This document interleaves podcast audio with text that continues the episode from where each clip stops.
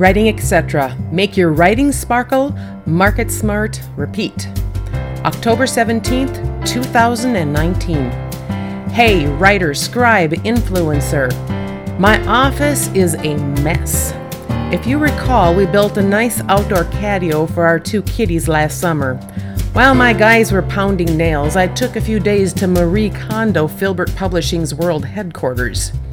With temperatures dropping, the felines don't get to enjoy the lovely outdoors as much. Hence, they moved inside, into my office. So, my once clutter free workspace is now littered with cat tubes, a large cat tree, a dog bed for the 19 year old miniature pinscher. More on that later, maybe someday.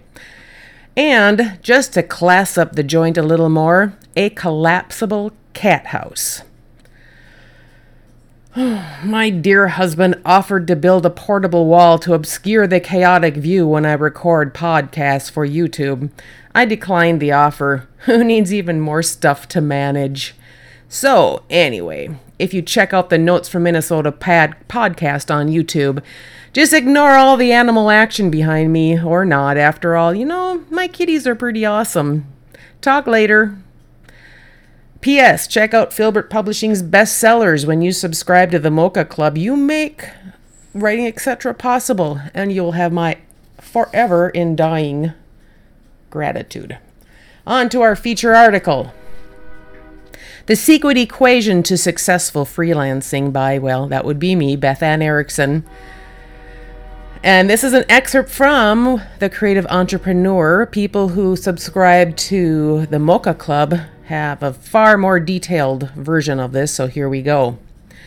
Once you wrap your mind around the concept that freelancing isn't necessarily difficult, it's just dang daily, building your business becomes exponentially easier. All you have to do is implement a few questions into your routine. For example, how many queries do you want to send out every single work day without fail? And yes, I do still snail mail a set numbers a query every day. Note, helpful hint, I don't send mail on Sundays or Mondays. Letters mailed on Saturday will generally hit your recipient's desk on Tuesday, and that's a very good mail day. But with many freelancers focusing on online prospecting, that leaves a nice void for some of us old school marketers who like to utilize snail mail. After all, it's always beneficial, often beneficial to zig when everyone else is zagging. Online, I'm currently experimenting with social media calendars. So far, it looks pretty cool, and I'll let you know how that little project unfolds. Never forget to tend to your ads. Online ads can rock or not, depending on how you set them up.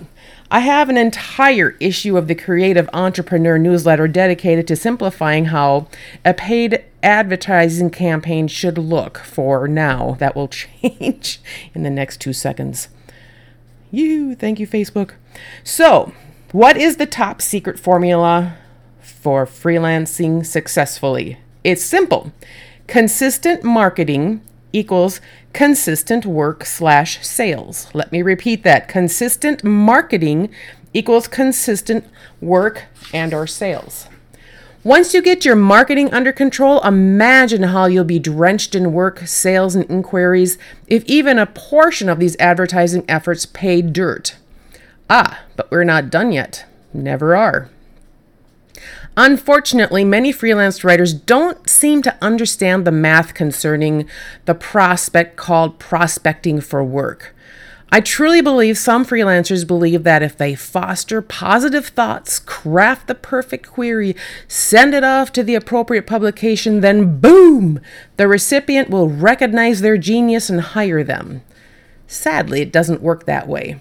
The jaw dropping reality is this Direct mailers send millions of letters to prospective buyers each month.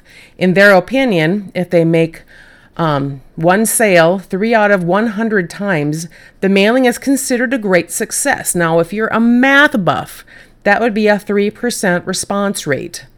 Many advertisers experience an even lower rate on their online ads, and because I hang out with so many marketers, I'm privy to some of the latest information.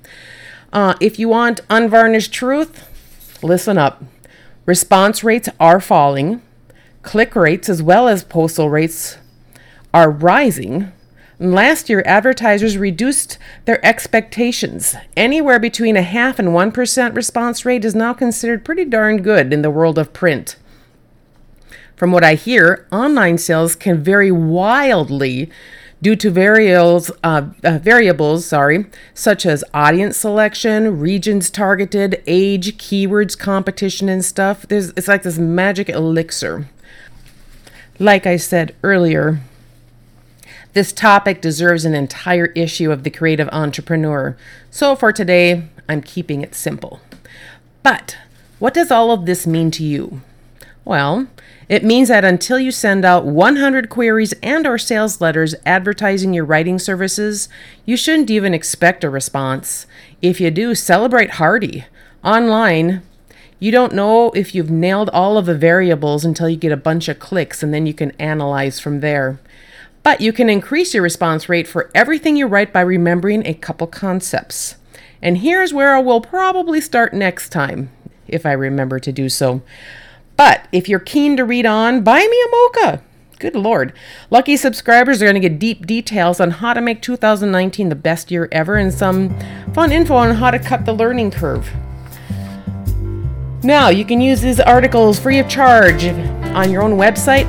Just don't make any changes that include a byline. You can go to filbertpublishing.com and hit copy paste, and I also include the byline, so have fun. I want to thank you for tuning in today. I'm Beth from filbertpublishing.com. You have been listening to Writing Etc. Thank you.